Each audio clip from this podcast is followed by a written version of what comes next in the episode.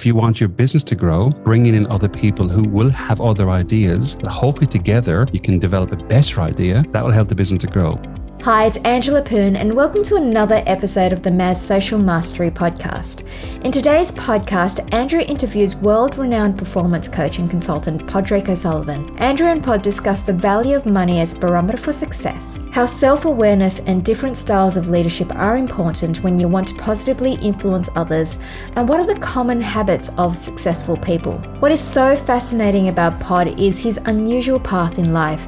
He started out as a prospective priest in Ireland. He then moved into nursing one of UK's top heart health clinics and eventually moved to Australia where he found himself with a total of $24.45 in his bank account. Pod demonstrates a resilience and grit, and his life experience adds to his expertise as a coach and consultant to some of Australia's top companies and executives, whom he inspires and pushes into performing at even greater levels than they thought possible. He's also a podcaster with his incredibly popular weekly podcast, The Leadership Diet, always sitting in the top of the podcasting charts. There is always something to learn from Padraig, and I hope you enjoyed this episode as much as I do. Padraig O'Sullivan, when he arrived in Australia back in the 90s, everyone shortened their name, so he went Pod. We'll ask him a little bit more about that. His reputation as a leading international executive coach has been established with over 20 years of leadership and coaching experience. He's worked in Australia, Asia, Europe, and the Middle East. He's been labelled as one of Asia's top leadership experts, and he's author of the award winning series of international books called Foreigner in Charge Success Strategies for Expat Leaders. His last big corporate gig was Asia Pacific Presidents for a global product and consulting organisation. How did that go? Okay, in three years, he grew revenue by 250%. He's got a very interesting background in healthcare. Being Irish, he loves you too. We were study buddies. We did the coaching psychology degree at Sydney University, and we often see each other on the south coast in the beautiful town of Gerroa. Pod, welcome to the podcast. Oh, great to be here, Andrew. Thank you for that uh, introduction. And yes, town of Gerroa, what a great place to meet. And it's overcast today. It's Pod. What a wonderful blend. Podcast. There you go. Yes, I did wonder years ago should I have trademarked podcast, but I think I was a bit last, you know, a bit late to the uh, to the, to the game. But nonetheless, I do like that. Irish boy lands in Australia. Everyone adds an O, a Y, an E, or calls you an animal. So you decided to shorten your name and, and circumvent anything else that people came up with. Well, what happened was, um, as you said, my, my mother calls me Padraig, and because uh, I'm from the south of Ireland, and in the west or northwest of Ireland, they say Porrig. And I lived for four years in a place called Sligo, which meant everyone called me Porrig, which is very normal there. Porrig Harrington, the golfers from that part of the world and it's spelled the same, but it's pronounced differently. And then I lived in London for a couple of years.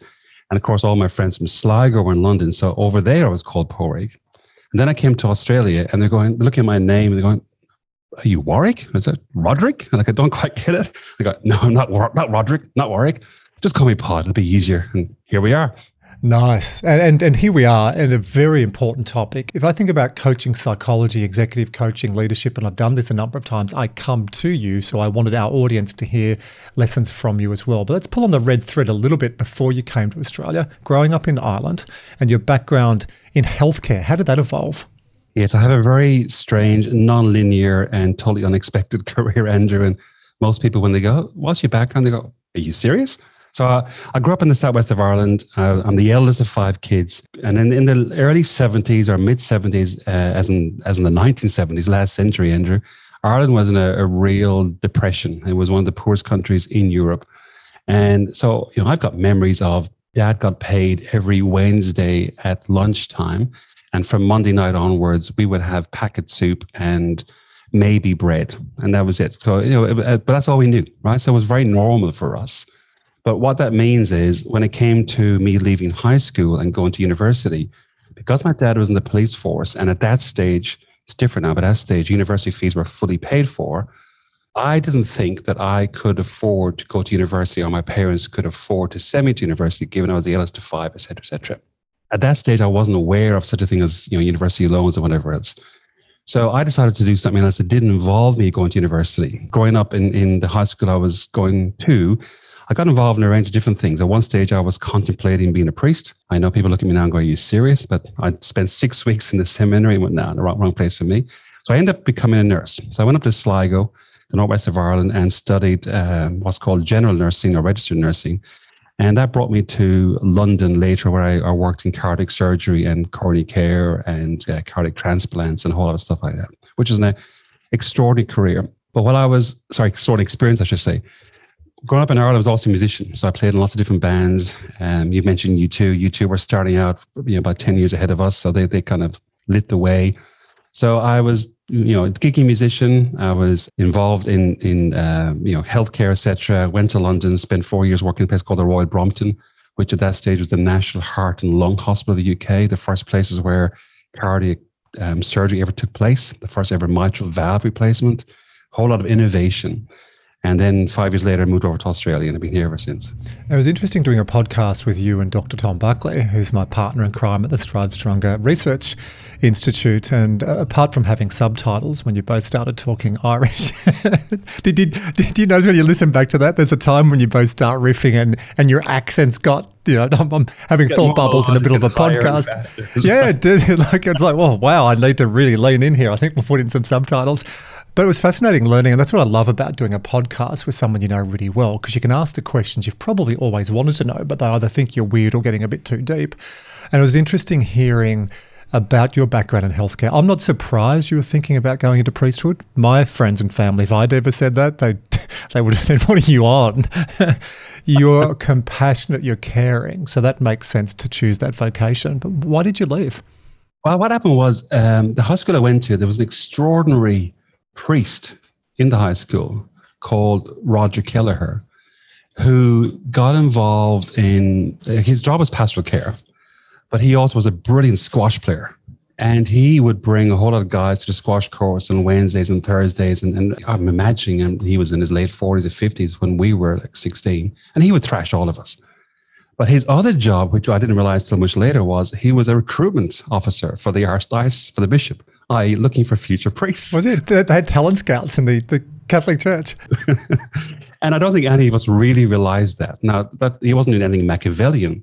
What he was doing was just you know getting closer to all the guys, and then if someone had any kind of orientation towards that way of life, you just get closer to them and just chat to them. And but of the cadre I was in, four of my five closest friends ended up going in to the seminary. And so I was, I was number five. Of the four other guys, two left pretty quickly. Like I, we went in, this is interesting, but just not for us. And two of the other guys uh, were ordained. And the fact that they have both left since, uh, which is really interesting. It's just a, a, state of Catholicism in Ireland rather than his poor recruitment. But he, he was just quite extraordinary at spotting, you know, these guys have an orientation towards helping. And, you know, in his view, the priesthood was one, orient- one version of that. So of the three of us who left, all three of us went into healthcare roles of different kinds pretty quickly afterwards. Uh, in my case, it was nursing. In the other case, it was um, psychiatric care of different kinds. Mm. And you come to Australia, settled here, you got five kids and a dog named Max. When your kids are saying, Dad, we want takeaway or what's this, do you remind them of the story about having packet bread and soup? I have, and as you imagine, because I know you got kids too, Andrew, they just glaze over and go, "Yeah, what, whatever." Sure, Dad. so what? In the old days. In the old days, and that was last century, Dad. We're now to this year, and you got the money, and we got the money, so just go and do it. And of course, you know, it's very hard to explain to someone in a context that they don't understand. They have no understanding of it. It makes no sense to to modern kids. You know, the idea of like I was like I was talking to them last night. The idea of going to a restaurant for a meal. In my background it happened four times a year. And my mom would save up for it. And it was a really special occasion. And, you know, the classical restaurants that come around with a little trolley and they have the desserts and you pick the desserts. And my mom would go, I want both of those desserts for the same price as one because I've been saving up for three months to be here. So, you know, compare that to our modern kids' lives, it's, it's just dramatically different. So, whilst I remind them regularly, there's no point. Yeah, we could do a separate podcast on that, but that would have had some pretty big implications on you, your thought process and I'm going to change the order of our podcast, keep you on your feet. You, you, normally do a podcast called The Leadership Diet, and we'll give everyone details where to listen. I love listening to your podcast. But you now charge a lot for coaching, a lot. Am I able to say? Sure. You told me recently if someone's serious about coaching with you, it's $50,000 for a consultant. I love that. It lit me up. Like, wow, this guy's owning it. So if you're serious about coaching with Pod, 50,000 of the hard stuff and you'll go and work with them. That's a big evolution from packet soup and bread to charging 50,000. I can't imagine how much work you've done in your self efficacy, how much work you've done in your storytelling to justify charging that. And you're right. The, the, the notion of money is one barometer of evolution, and, and it, but it's a very visible one. But clearly, it's not the barometer of evolution, or indeed, it's not the barometer of value. But it is a, it is an interesting one, and I, I you know I do find myself sometimes going. You know, I was in a meeting only this week with top 50 leaders of one of Australia's most well-known organizations. It's, you know, it's an ASX top 40 organization. They have you know 10,000 plus staff around the world. I'm sitting there thinking, oh, how did I end up in this conversation? Is that interesting when you think about where I started? But then again, when you think about anybody who's got a business, the idea of having the courage to go and do something different is, I think, one of the core characteristics of any kind of leader and certainly any kind of small business owner. So it's by no means unique to me. In fact, I would say it's probably the starting point for most business owners is, is that. But you're right. It wasn't a, in any ways a straight line from my starting point to where I am now. I've had many career changes, had many ups and downs. I tell a story that's very, very true of being uh, down to my last $24.45. I remember that figure very loudly. Well, knowing that you've rounded that out, I, I, can feel the realness. It was 45 cents. And I was getting calls every second night from my bank who had a mortgage on the house. I remember very clearly that point in time. How long ago was that pod? We're now, that was 16 years ago. Wow. So very, very different place to where I am now. Um, I happened to, uh, I had done some business development in an organization and the head of human resources for that organization who I hadn't seen in three or four months rang me out of the blue and said, "Oh, can I? Can you come and do some work with us? Can I ask you a favor? I just need to pay you today." And I went, "Oh my God, here we are, right?" And the money landed in my account that day. And uh, pure ironically, that person then came to join my business about three years later. And even more ironically, I ended up marrying that lady three years after that. So she saved my life in a few different ways along the way, starting financially many years ago. I got goosebumps. I didn't realize. I've met your lovely wife. I had no idea that she helped you when you had $24 in the bank. He didn't know that's all I had either, of course. yeah, yeah. There must have been some resilience, some grit, and go through all the psychological constructs, but there also must have been balance with some almost despair. I look at that stage. I mean, I look back now and go, I, I made so many mistakes. The biggest one was at that stage of my life, I was 32. I was backing myself uh, far too early in the sense that I knew what I wanted to do. I had fallen across this notion of coaching. I knew that I would love to do it. I had worked in recruitment as in headhunting, and I was really good at that. And the mistake I made was jumping out of something that I was very good at, that was potentially a very lucrative role to be in, and backing myself into a brand new sector that was still emerging as a brand new sector. And I hadn't had enough experience. So that, that was a big mistake. And I, you know, I look back now and when I, a lot of coaches come to me or a lot of execs come to me who are thinking of going into this field, I go, like, let's just, let's just walk through your transition plan so you don't walk into the same mistake that I did. So that, that was a big mistake. But you know what I did, Andrew? It taught me um, to learn how to sell really well. And it taught me to work very hard and it taught me to take on every piece of work I can get to first of all pay the bills, but then to learn lots about it, and later then to realize what parts of this I'm good at, and what parts I no longer am good at, or indeed what parts am I good at but I don't want to do any longer, and therefore the work that I do do, I want to do it and I'm good at it, and that's that's kind of where I'm at these days. But certainly, I, I look back on those moments and go, you know, there's a for about three years afterwards. If my phone ever rang after six p.m., my body went into a sense of fear because I remembered phone calls coming from uh, you know one of the banks uh, looking to go, when are you paying your mortgage? You're behind your mortgage again. Um, thankfully, these days I'm completely debt free, so it's a very different sense of the world. But it's I suspect it's a, it's a, a, moment that a lot of business owners go through, and you're right. There's there's a moment of despair and a moment of grit in terms of am I committing to this? And in, in that particular moment, that when that phone call came through, I had a, I had a bit of luck in the sense of someone came in was able to you know, cash flow me out of a, of a tough position. And then from that moment, I've never looked back. But there was a moment of time. I mean, think about coaching though, and some people might think incorrectly, oh, the best coach is the person who's got everything perfect, perfect. house perfect, life perfect, teeth, marriage, kids, home. Rubbish, no one's perfect. It's the imperfections and flaws. My business, Strive Stronger, is founded on the word, the old French word, estrave, which means to push through challenging situations and come out the other side and being stronger in all parts of our lives. So you learn more from the challenging times. But I imagine when you're down to 24 bucks, you've had enough learning. So let's put some of those learnings to practice. And we'll, there's a couple of open loops we've got here and we'll tie some of them together. Sell me leadership and why it's important for a business owner. I'm, I'm, I'm, a huge fan of leadership. Like I spent almost all my life in this space. Remember, you asked me not that long ago, you know, what's my purpose in life? And without even thinking, I said to you, every single day I get up to help leaders be as brilliant as they can be because the ripple effect leaders have on other people is phenomenal. So that's that's what I think about. That's what I do. That's what's important to me. I believe it's equally important in a small micro business with three people as it is in a in a large corporate organization. So me, leadership is is everything. So I am very biased about this. And I have a sense of leaders who step into the role of leadership I look upon them as in it's a really noble role, and I mean noble in the true French sense, as it bring it takes courage. Because right? if you want to be a leader, if you want to be a business owner, there's a lot of upside, hopefully, but the downside is you're making decisions that are not palatable. Sometimes you're making decisions that people don't like. Sometimes you're being holding yourself and others accountable when you don't want to. So for me, when I look at leadership, I look at how do I help them be as good as they can be. But here, back to your first question, you know, what is leadership? Like you can pick up any textbook, any, you know, go onto YouTube, you get thousands of definitions. But the one that I use when I'm chatting to people is, you know, leadership is about bringing into being what you want to happen or what's important for you. Because mm. without it, it may not happen. Right. So for me, there's a sense of creativity. Or there's a, a dreaming up what is important to us or to me. How do we bring it about takes energy and momentum and thinking through, and it might require strategies, it might require tactics. And the third part is it's important to us. So therefore it's linking back into our situation, etc. No acronyms, no mnemonics. Come on, no seven steps, thousands of years through Eastern and Western philosophy. I love it. It's simple.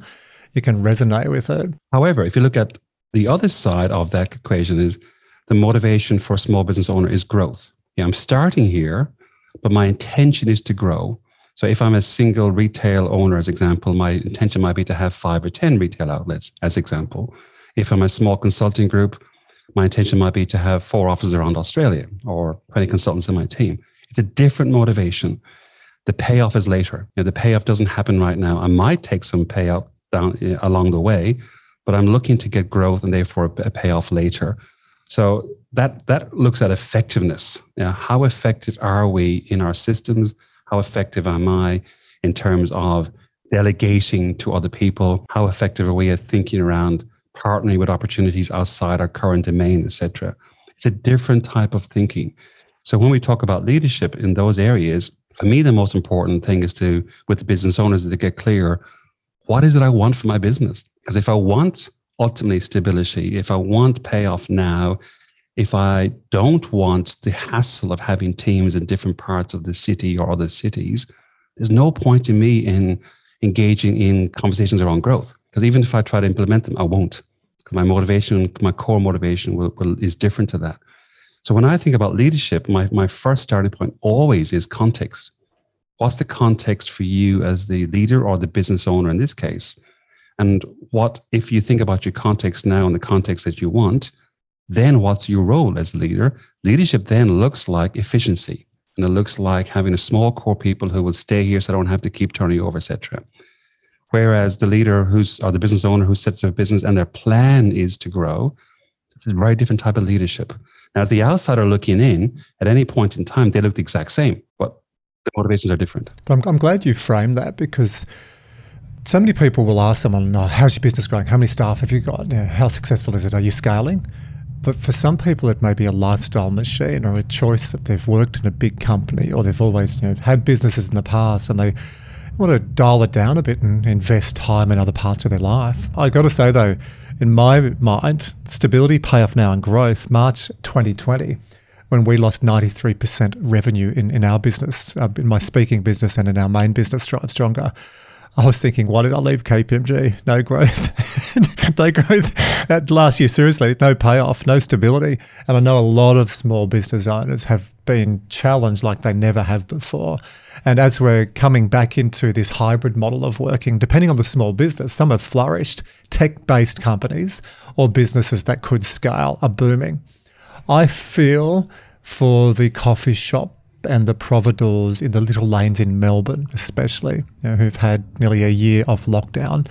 And you know, digitize your business, innovate. Well, if you're selling coffee or if you're selling flowers in a laneway where there's no traffic, it's been tough. So it's almost been two speeds through COVID. A friend of mine runs a recruitment company that specializes in hospitality. So you can imagine last year they were just dead. They are absolutely booming with a major, major anchor they can't get staff.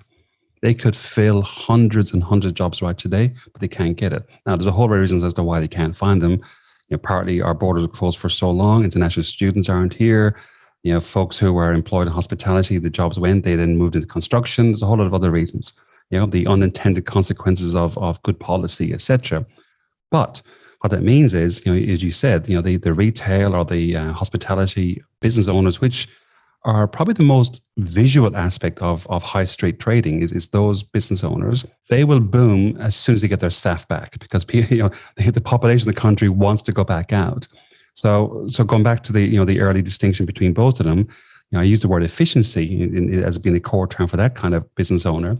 Efficiency also means how do I retain a core number of staff because I don't spend I don't want to spend time in ongoing recruitment, ongoing training, etc that's where they will need to index quickly in order to be able to capitalize on the boom. But you're right.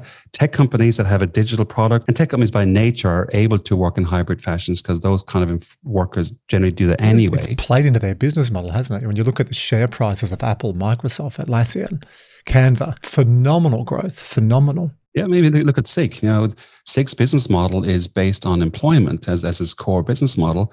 It, over the last, I think it's two years, the share price has jumped up by about 18, 19% because they quite wisely moved into other parts of digital economies and the staff can all work from home quite quite well. So, you know, you're right. Digital, digital economies are, are booming and taking over some of the more traditional economies that we had. Now, that next step, when you do get equity into your business or you get investment into your business, how do you go about that? How, how, do you help people with leadership and aligning that leadership to strategy, to people development, and staying sane?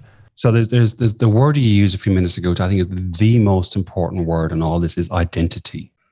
And this goes to mindset, it goes to understanding yourself, it goes to self awareness, it goes to cognitive biases, it goes to the identity needed at different stages of evolution. So if you just if, if we just go there for a second, then we'll jump into business.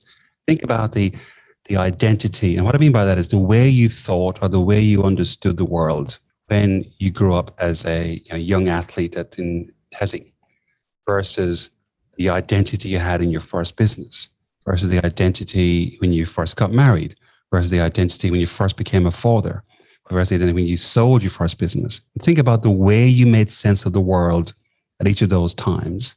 I'm betting that as you grew older and had more experience, you were able to understand more of the world and how it truly worked than when you started. Yes, yes, yes, yes, no, bump bow. Yes, yes, yes, yes. Yeah. And yes, yes, yes. The bump bow was going through a marriage separation at 39 years of age. And I, it's so interesting you say this on identity because I was the performance guy. I had, you know, won state championships multiple times. I had worked with national sporting teams, was starting to do TV work, wrote a book, was behind a lot of CEOs, execs, you know, lived the life. And then suddenly marriage failure. So if I ran into you, oh, how are you going? I, I felt like I was a failure and that people would judge me. And so I spiraled, walking around functional, depressed for 18 months. How wrong I was, Pod. Seriously, mate. And for any, especially male listening to this, if you go through a challenging time and think, you know, you've lost it, strive, pushing through challenging times and coming out the other side. I had to totally change my identity.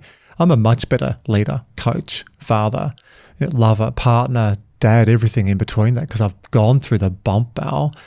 But I really struggled at the time. And I see this with a lot of athletes. If their only yep. identity is she is the netball player, he is the AFL player, and they're suddenly not, what else have they got? there's two things there. One is I also went through a, my marriage breakdown at 39, so I know I know exactly how you felt, and we we've discussed this in the past together.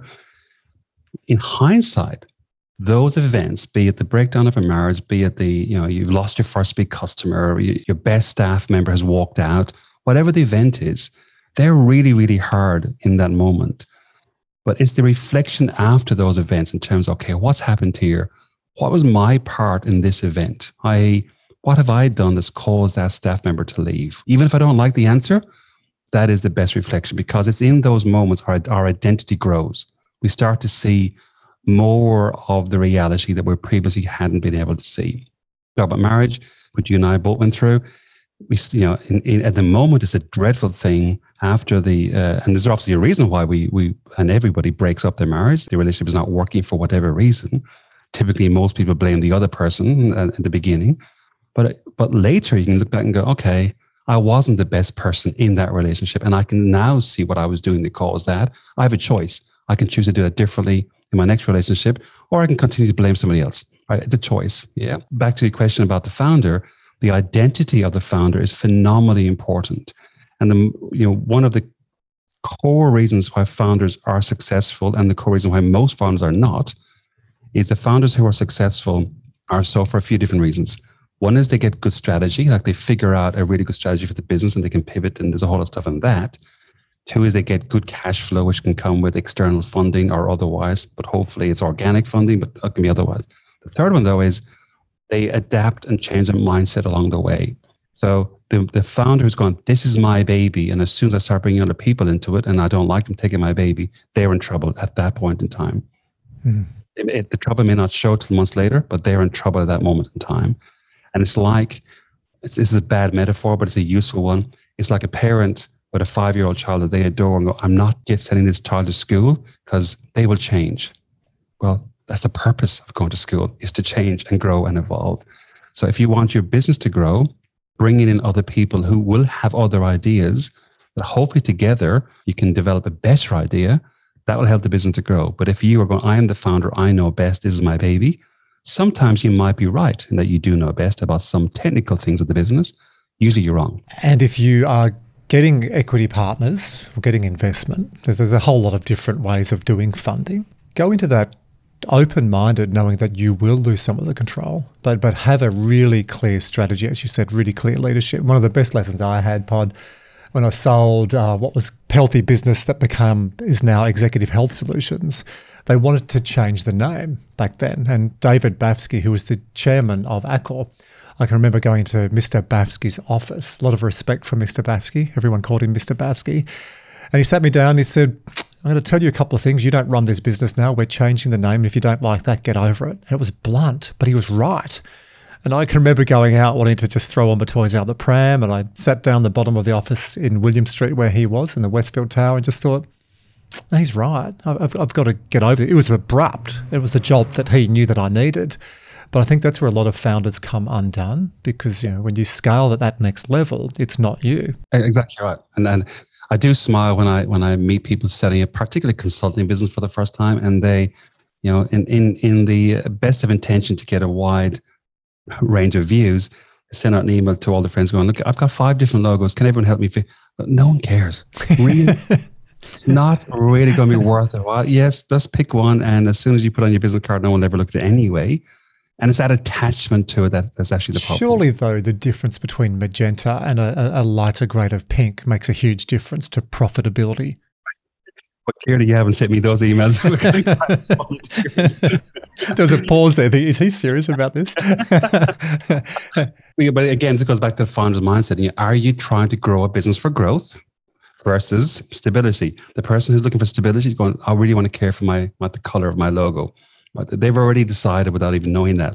The person who's going for growth is going, who are the customers that I don't know yet, and how can I satisfy their needs? Can you guys help me figure that out? Yeah, Different mindset completely. And rather than getting stuck on the color of your business cards or the back secondary print color, what pillars should people be looking at? So when, when I think about this, obviously you've got your leadership training and development and a vision of your business, but then we, we start talking about values and vision and behaviors. Can you talk to me about that? Because a lot of people get confused.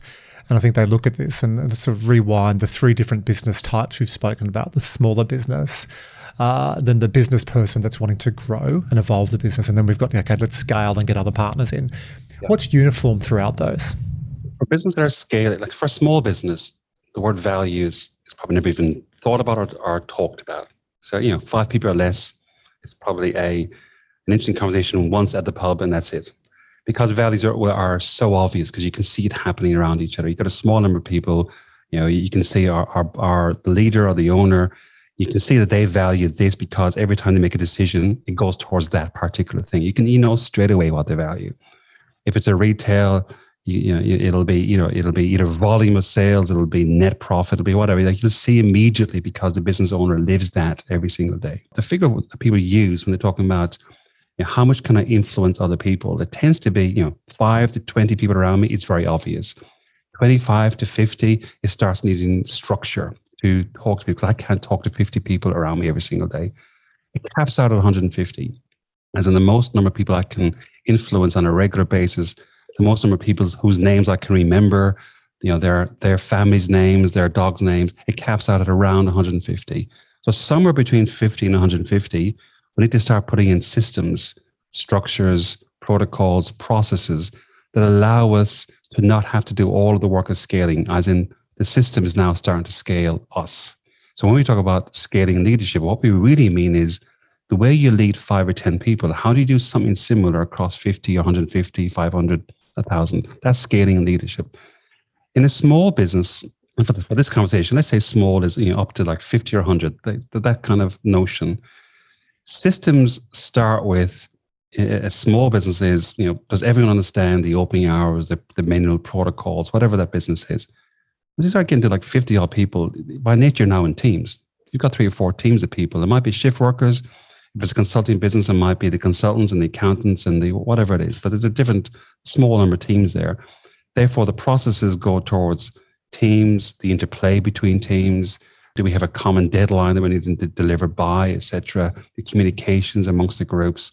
So processes will start looking at do we have a you know, regular meeting structure? Do we have agendas? Do we have quarterly results? That kind of thing. Nothing onerous, but it's starting to give information to everybody so everyone knows what we're talking about.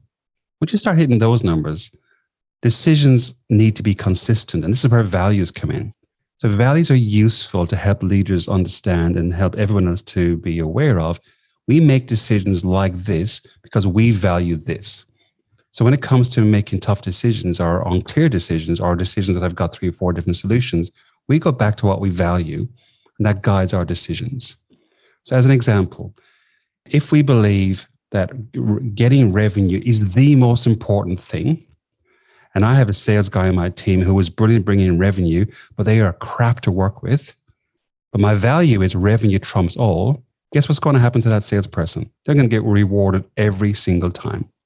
And that's either a said value or a non said value. But every single time I'm at risk of losing this guy, therefore I'm at risk of losing revenue versus he's upset, you know, Johnny in, in the in the in the other department. I don't care. That's a value in action. May not be the best value, but it's a value in action. Versus we actually heard I was with uh, some crew the other day who are in a digital marketing agency. They've got about 40 folks. For them, one of the core values is are our staff engaged and happy to be here? It's a core value. They fire two of their clients in the previous six months because the clients were too hard to work with. They fired their clients, not staff, the clients. Yeah. I love that. That's a value in action. You know, we value our staff. We looked at the revenue from this client. We looked at how hard they were to work with. They were not fair. They were becoming aggressive. We fire them. So I think one of the biggest misnomers is that saying client is always right, always focus on the customer. Rubbish. If your customer's a pain in the ass, they're not right. Get rid of them. I think the right clients are often right. As in, mm. we think about what we want to do, where we want to specialize, and and you know, the, you know, the work that we're best at, whatever that your small business is, and the kind of group of clients that fit that bill, they're the right clients for you. So hopefully you can work in such a way that they feel right most of the time because it feels good for you. But it doesn't mean that they have carte blanche that when they make, make mistakes, you just look it over. That's not the case. The idea of every client is right the whole time, I think that's a misnomer. Mm. Now, we've spoken a lot about business and about leadership. So I want to flip it and then we'll get onto some individual and some human performance parts. So what I want to flip, what are you growing? What's your business? What type of business and how are you putting this stuff into practice? And, you, and if you feel comfortable, maybe to pick one or two of the themes we've spoken about and give it a bit of bit of context. So I've I've set up a new business a year ago. And so I've been a small business owner. I've been I've scaled businesses. I've sold two different businesses. And uh, in my last business, which was a consulting business, but I sold it into a US group. And then I went uh, into that organization and uh, took on the Asia Pac leadership role. I was there for four years. And I left that um, in December 2019. And my, my, plan was to take a month or two off. And then guess what? COVID kicked and I ended up taking about five or six months off. Um, but I've, I've set up a new organization. Uh, it's a consulting organization, uh, but this specializes specifically in uh, leadership teams in organizations that are multinational organizations. So that's what I'm specializing in these days. And I'm specializing in um, scaling leadership. So organizations that are either fast growing or, uh, and therefore they're putting on new people or they're growing into new markets. And, and scaling leadership brings a whole lot of complexities that are often unknown until you get into it. Uh, so, you know, one of the areas that I love working with is is helping leadership teams across different countries or, or different domains not figure out what complexity looks like, because if we could figure it out, then it wouldn't be complex. But how do we navigate it and how do we get ready for it? And how do we, um, and indeed, the last 18 months of COVID has taught the whole world that's a very complex situation. Hmm. The organizations and the leaders who've done best are those who've been able to navigate and figure out how do I pivot or change or the you know the metaphor I often use: how do you do Tai Chi? Because you know the energy is coming from many many angles. You still can't see it, but you, you got to move with it. So so really, I'm, I'm, I'm working with complexity and scale leadership are the two areas I'm specializing in. Are you looking for stability, payoff now, growth? Are, you wanting to be Dr. Frickin' Evil and build a global consultancy? Insert laughter now. Well, you know, there's different stages of, of, of life and as business owners. I have built businesses specifically to grow and went through the whole notion of the payoff is later, and that's why I'm doing it. And I have built businesses where which is all about the payoff is now in my current life, um, my consulting part of the business is the payoff is now. And so, I'm, and so the way I've constructed that business is we, we have uh, 15 in our team, but we all own our own businesses. So there's no employees in our business. So it's effectively, it's a, it's a shared umbrella type construct because all of us at this stage of our careers are maximizing for the now. Having said all that, we're also just started in a digital component of our business, which is a, virtual reality uh, using virtual reality as part of a leadership development process was still very new, and virtual reality is still new. But that part of the process is if we take that um, to market, then that will be for growth. So, two different areas. Good answer, because you're practicing what you preach. I liked hearing that, and I was that question was evolving as I was listening, and I wanted to wait to get to the end. But you got real clarity, and for people listening to this, they'll see how concise that was. You didn't know I was going to ask that question. Uh, I just wanted to know it. The curious side of me as well, but it also really punctuates what you've said. So let's uh, flip onto some more individual or some habits. Let's call them leadership micro habits. What are they? When you look at a leader, that's a, a best practice habits because you, you talk about system structure and processes for an organization. For the individual, that's habits. The word habits is one of my favorite words, uh, which might, might be why you used it. I'm not sure. But a number of years ago, I, I led a research piece uh, which became known as the daily habits of exceptional leaders. And in this case, it was sitting in organizations, but it doesn't make a difference if it was large organizations, if it was a startup business, if it was a small uh, business owner. The habits are actually fundamentally the same across all aspects of leadership in all sectors. So I'll talk about this and we'll, we'll identify the factors of the habits. But and your listeners to this, I want you to know if you're a small business owner who's looking for growth, and let's distinguish that as opposed to stability, then these habits will be effective, irrespective how how early in your growth phase you are. So what we did was I had a hypothesis that leaders who are seen to be exceptional in the eyes of the people who, they work with had a series of habits at home, before work, after work, on the weekends that primed them in such a way that when they turned up at work, they were really good. So that was my hypothesis. And having worked with lots of leaders, I had a hypothesis as to what that might be. But there was no research that we could find to actually identify exactly what those habits were. So what I did was I approached an organization called Leadership Circle, and, and eventually the, the, irony is they ended up buying my business out a couple years later. But I approached them because they have they had a very and still do a very powerful and well respected leadership assessment tool that was global. And my, my thought was, well, whoever in that database that they have that sits at the top end of the database, as in the 90 percentile or above, that means they are the best leaders out of that whole database. So let's say, so that group of people already identified, i.e., I don't have to spend time trying to figure out who's a great leader. They've already done that. And so what we did, we, we, we set up a study where we, we approached uh, 45 leaders across um, Sydney, Singapore, and parts of Indonesia and Hong Kong. They all were business leaders as opposed to, say, HR or coaches, whatever. They had to have been in the role for two plus years and they had to have a profit and loss responsibility. So, true commercial leaders. The organization size varied from, I think the smallest organization was about 25. The large organization was PricewaterhouseCoopers for Asia Pac. So, you know, lots and lots of people and a range of uh, folks in between. They moved across, I think it was about 10 different sectors. We had 65% women, 35% men. Now, that's just an interesting piece, just mm. to pause there. The most successful, impressive leaders, according to Leadership Circle database, which is a global database, majority are women. That's also my experience, is a majority are women. So business owners and business founders, I think we're seeing a really interesting phase in Australia where there's more and more female business founders happening around our country, which I think is fantastic, by the way. It means our future economy is in good hands.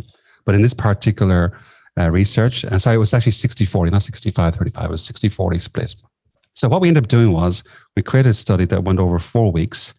We um, most of them had, had, well at this stage they all had smartphones. We were able to set up a, a, an app in their smartphone that prompted them three times a day to in a, in a very quick process to capture what they've just been doing, i.e., what's the process you have. We did some interviews before the research started. We did some interviews at the end, and then um, we got something like four thousand pieces of data at the end of it all. Um, some of it was qualitative, most of it was quantitative. And so then we started looking for patterns. What are these folks doing in the morning? What are they doing at nighttime? What's they doing the weekends, etc. And is there anything coming through? What astounded us was, even though these leaders were different countries, different sectors, the habits were almost identical. Let me walk you through some of those. Well, I'm busting to know. Build up, build up, build up. What are they? So, is this time to go for a commercial break and we come back afterwards? Give us the, is it five, seven, nine, ten? So, in, in the morning, these leaders all had the same habit, which was they spent somewhere between seven and nine minutes, right? Again, a short period of time, looking through their diary for the day, looking through the various important meetings, and not doing a to-do list. That's the obvious thing. That's what we thought they were doing.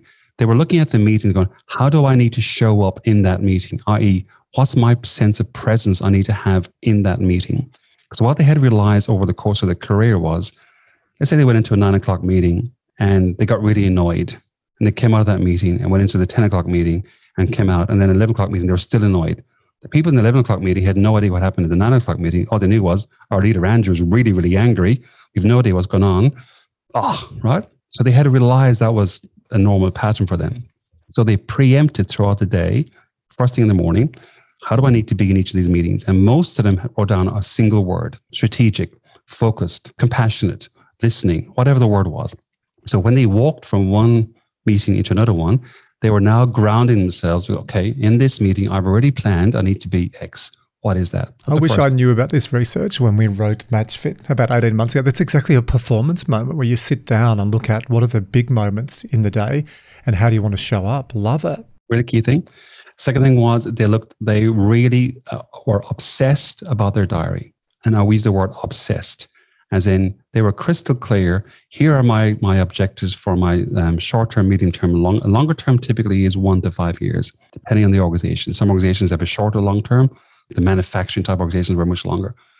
But my short term is typically this week and this month. Medium term typically was quarterly, uh, up to up to a year, and then long term was uh, longer than that. So the other half of the morning was looking my short to medium objectives. What do I need to do today to move them forward? As in, I need to make sure my diary reflects those. These leaders were obsessed with not going to meetings where their presence was not ultimately needed. So they were obsessed with looking at every single invitation and not just accepting it. I'll come back to that in a few minutes because that's a really key thing. The third, third thing was when we this is astounded us, every single meeting they had was either 10 minutes long, 25 minutes long, or 50 minutes long. This is across a whole spectrum of leaders from different organizations. Why is that? Because they had recognized that I can't finish one meeting at 11 o'clock and start my next one at 11 o'clock. So no monochrome sea of grey back to back to back where you have attention residue 3 p.m. You're still in the 11 a.m. meeting because you haven't had any downtime in between. Exactly right. Now, what does that tell us? They're obsessed with how they manage themselves because what they had understood over the course of the years, and we're talking about high school principals to the managing consultant Asia Pac for PricewaterhouseCoopers, dramatically different roles. They had realized was if I'm the leader, I am the core vessel for leadership. Therefore, how do I optimize me? And that is the, I think, is a really interesting thing, right? The fourth thing that they did every single morning, which goes back to the notion of, of meetings, was they refused or they made sure, whichever one came first, any meeting that they were going into, there was an agenda for that meeting already. And sometimes the agenda might be a pretty straightforward, you know, it's our weekly meeting with this supplier, and each week we have the same conversation. That's fine, but there was an agenda in the meeting. Sometimes it was, we need to make a decision about X. But they were crystal clear for themselves that in this meeting, my role is to either make a decision, whatever, i.e., they were focused on that meeting, which is why they were 15 minutes, 25 or 50, mm-hmm. right? Because you don't need to have a 50 minute meeting if the thing can be done in five minutes. Right. So obsessed with the diary.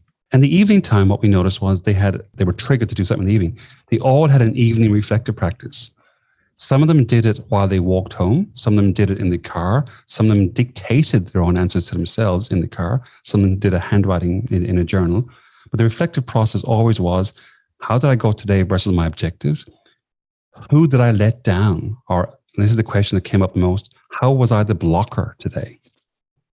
And that's the question that we found to be the most transformative from a leadership. How have I blocked this organization or this team or this person today. The richness of that from a coaching psychology framework. Wow. Making meaning in the day, playing back what worked, and then the psychological detachment to transition that space between work and home. Massive. I interviewed a lady of, of one of the groups. Um, she's in Auckland.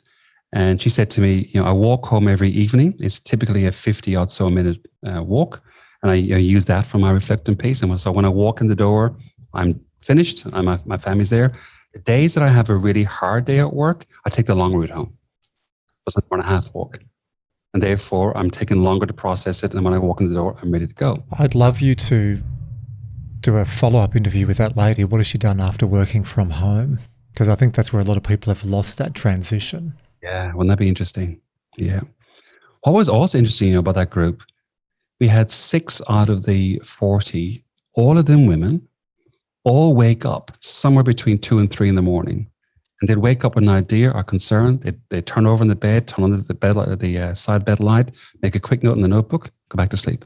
Well, from a sleep practice, Dr. Tom Buckley would say that is very good management because you're writing it down. Uh, if you're not having downtime, reflective practice during the day, so parasympathetic activation and getting out of beta into going alpha, then often those thoughts run at night. And that's where the person is staring at the roof. And it's the train, the Ghan from Adelaide to Darwin, uh, 50, 60 carriages long, and they can't get to sleep. Yeah, all these are high are aligned with high performance coaching psychology framework. So um, the curious part of me, and then I'll, I'll, I'll let you keep going, please is this nature or nurture? Did these people work these out intuitively or did they have coaching?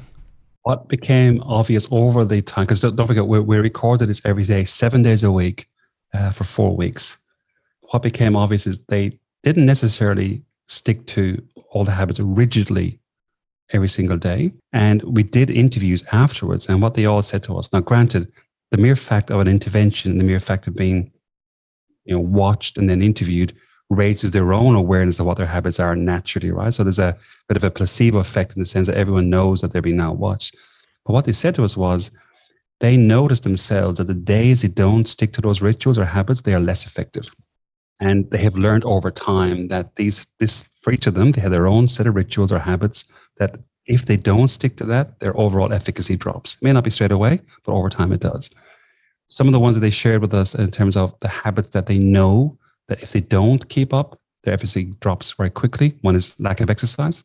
So the physical movements of all of these folks exercise um, at least uh, every second day, some of them every single day. Now, exercise might be as simple as a walk to and from work, and that's an hour each way. A good amount of exercise, but all of them put exercise as being a core part of their self management. The second thing that they was they had identified for them, and this is what I find profound, and this is really important for business owners. They have identified for them their time is finite. So therefore, I'm choosing to be in this leadership role, whatever that role was, and I'm choosing to be here. So therefore, I'm making choices about my time. I am choosing to spend time in particular places. I am making a choice as to who I want to spend my time with. They had all recognized that I could have many, many friends or associates. I haven't got the capacity to spread myself that thin. So they had actively chosen my family are most important. So therefore, when I go home, I am home. Hence the reflection piece on the way home. And for all of them, they said to us, which we were very surprised at, I have a small core group of friends, and they are my friends. I don't need more than that. And I certainly haven't got the time to be their friend to, to a bigger group. I very purposeful around my leadership role is really important to me. My time is finite. If I'm to maximize me, I can't have that many distractions. Here are the core people I want to spend my time with. And I think that sense of purpose and a sense of high performance, you're right, is extraordinarily effective. From a leadership perspective, compared to, let's say, a, an athlete, the questioning around how am I the blocker and how, how can I be the enabler? That was the most powerful question of all. If you look at those four or five habits and then the two not to do, you play that back as a statement. And if our listeners did those five or six things every day, that would set them up for high performance. So give us a summary. Starting point always is number one is get a clear picture for yourself. Why are you doing this business? Or as a founder, why am I setting this up? and what kind of leader does the business need? Not what leader do I want to be? What kind of leader does the business need? That's question number one. That sets an external sense of purpose and, and, and a, an attraction for where I need to be. Second is, how do I set up a daily practice of priming myself in the morning? It takes no more than 10 minutes, and an evening reflection that takes no more than 10 minutes on how I've gone. That's the practice. Third one is, how do I get my body in such a way that it's primed to do its role? So, nutrition, exercise, everything that you have on Strive Stronger and in your books.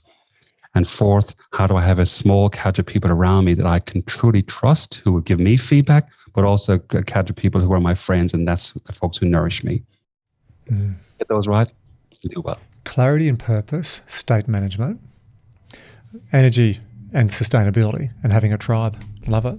Now, I've got one question to ask on that. Then I'm going to give you a few rapid fire questions. And then we wanted to let everyone know where they can get more of Pod and especially listening to you with your leadership diet, which is one of my favorite podcasts at the moment, especially the reflective piece. And if you want to know what I'm talking about, you're going to have to go and listen. There's a nice little anchor to go and get some Pod in your life. The 60 40, 60% of the people you surveyed globally were female. Why do you think females? Were 60% of that cohort? Or why do you think you've said before females often make better leaders? So let me let me just uh, distinguish that. So in the high performance group, so of the on this data set, the top 10 percentile of leaders in this data set, and then the folks that we had in our survey, the majority were women. So that's that says to us, according to that tool, and it's been shown in other tools as well, that um, women are certainly at least as equal as men in the highest performing levels, but actually are often higher performing. I think there's a few different levels to it, a few different reasons to it. In this particular leadership tool, and there's quite a few like this, and the data is similar across them, the only area in leadership assessment where women are different to men, as in women and men score very, very similarly in every aspect, bar one. And that is women are more caring for people than their men colleagues are, i.e., as a leader, I'm seen to demonstrate to my staff that I am more caring for them than my male colleagues do. That's the only thing that's distinguishes them. Everything else, women and men have very, very similar traits and, and success, right? Where women also have a slight difference is they are less egotistical around how good they are, as in the arrogance level is not as high. So for me, I look at that and go, okay, I demonstrate to people that I care for them and I, I demonstrate less that I'm more important than them. We've done research on that, right? Male and female go for the same job interview. Let's say they get six out of 10 questions right, four not right. Male comes out, high fives everyone. I nailed it. Woohoo! Look in the mirror. You're the man. female comes to how'd you go? I bombed it. Oh, it's terrible. So it's it's it's, it's a, just a. I know I'm making a stereotype, but I see that so often when I'm working You're- with you're athletes. Absolutely right. Absolutely right. So often in, in executive terms. Yep. Um, in, in one of our podcast episodes, uh, well, I, I spoke to uh, one of our mutual colleagues, actually, who is a very talented and experienced um, headhunter at the very senior levels in corporate. And one of his specialities is helping leaders transition into their new company, their new role as the chief executive, whatever it is. But his research, his whole PhD, was looking at what are the environmental factors that help people be successful in the organization. And what came out of that was not just what you just said, and on top of what you just said is, you know, you got a new job going. There's ten criteria that are really important. A man has got four of them. He goes, fantastic. I've got a growth edge here. I wouldn't take the new job if I didn't have something to learn. So great, I'm your candidate. Woman's got eight of the ten criteria. She goes, oh, sorry, I'm not, I'm not good enough yet. I need to have nine or ten. Now, it's a bit of a stereotypical view, of course, and not everyone sits into that category, but there's definitely a gender difference between men and women around arrogance. And from a leadership point of view, that translates into, I think, a stronger sense of people wanting to work for that leader. She demonstrates she cares for me. She's equally capable to any man that I've worked with, and she's not an arrogant person that is showing off to me. I am more committed to them. I suspect that's what it translates into. Yeah, well, we could dig into that a whole lot more, and we will. I've, I've already got a parallel port running on the Strive Stronger podcast by me. When we've got that up and running early next year, we're going to get you back and we'll talk more specific to high performance and leadership as well, because uh, you already give me so much content that we can pull a thread on next time. All right, three questions, and then we'll get out of here. The question number one Is there a play, a poem, a song, a book, something in your life that you draw inspiration from?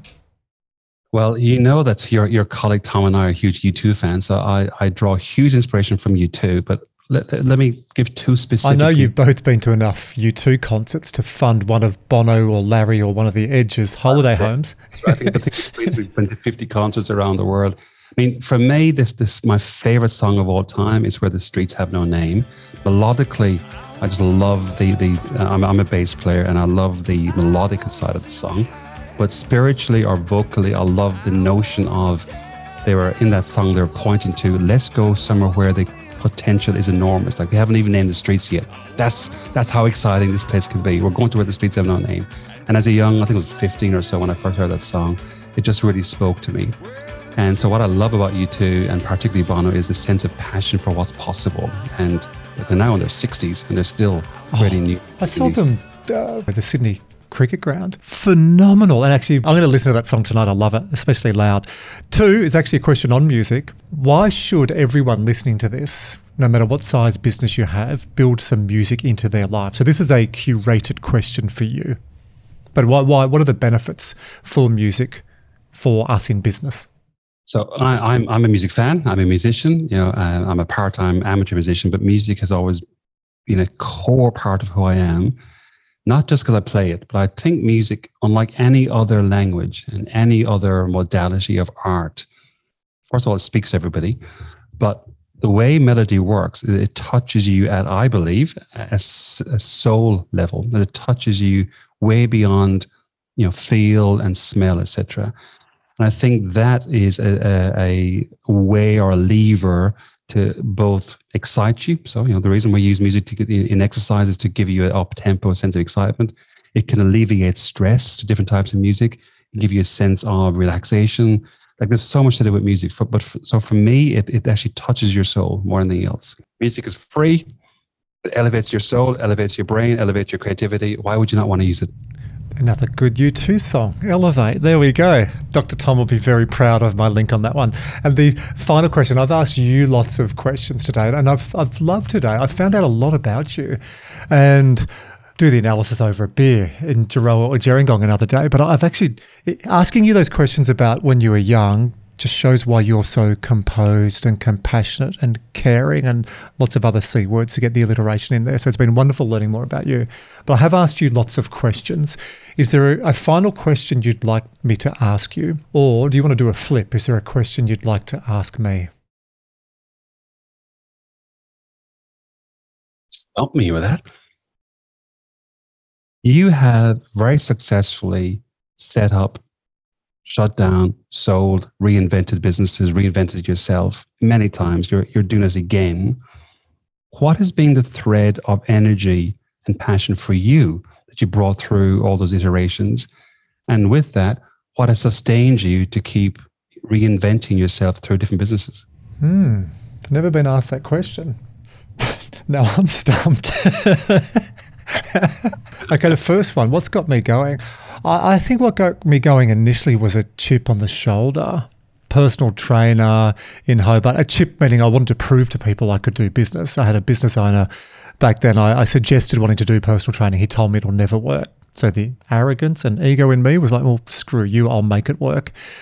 That, that was way, way, way back. But then it's been more about drive. I, I actually love what I do. And I only worked out my purpose when I left KPMG. So I, I think sort of that chip initially, I'd only say it's shifted into drive in the last 18 months to two years. And if I get deep with you on the difference between achievement and fulfillment, I reckon for 15 or 20 years, I was achievement focused. Yeah. Trophies, accolades, so the Western definition of success that we learned at uh, Sydney University coaching psychology, Todd Kashdan talks about the good life and the goods life. I think I was chasing the goods life. Power, money, success, kudos.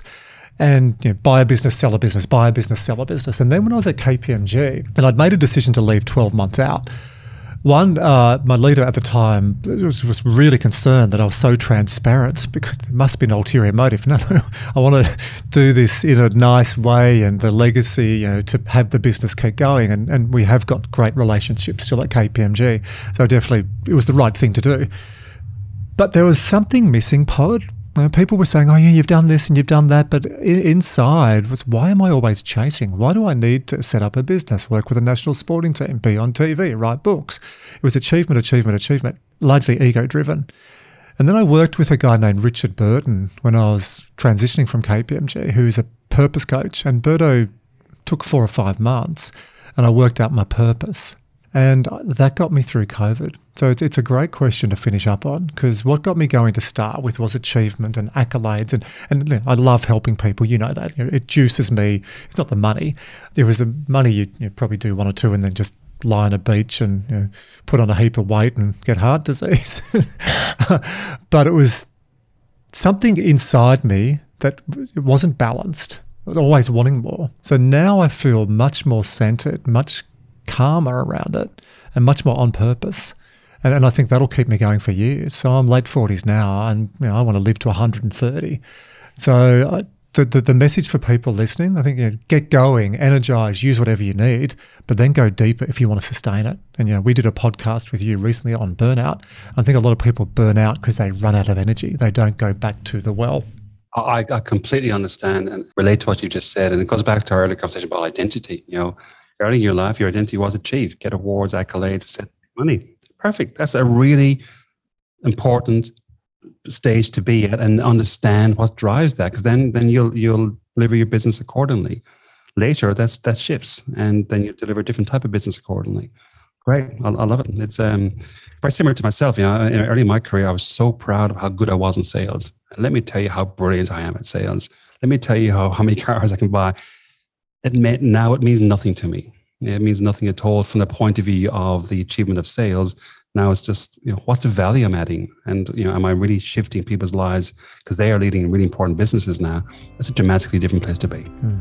And there's nothing like waking up in the morning and starting a business, taking people to a place where the streets have no name that was for you. I could just see you. I could just see you. It just warmed your heart. It's true. Like I love going where the streets have no name. So for people who would love to get a weekly dose of pod, where do we find you? Where are you at, both on your podcast and how do people connect with you, either on the socials or on the interweb?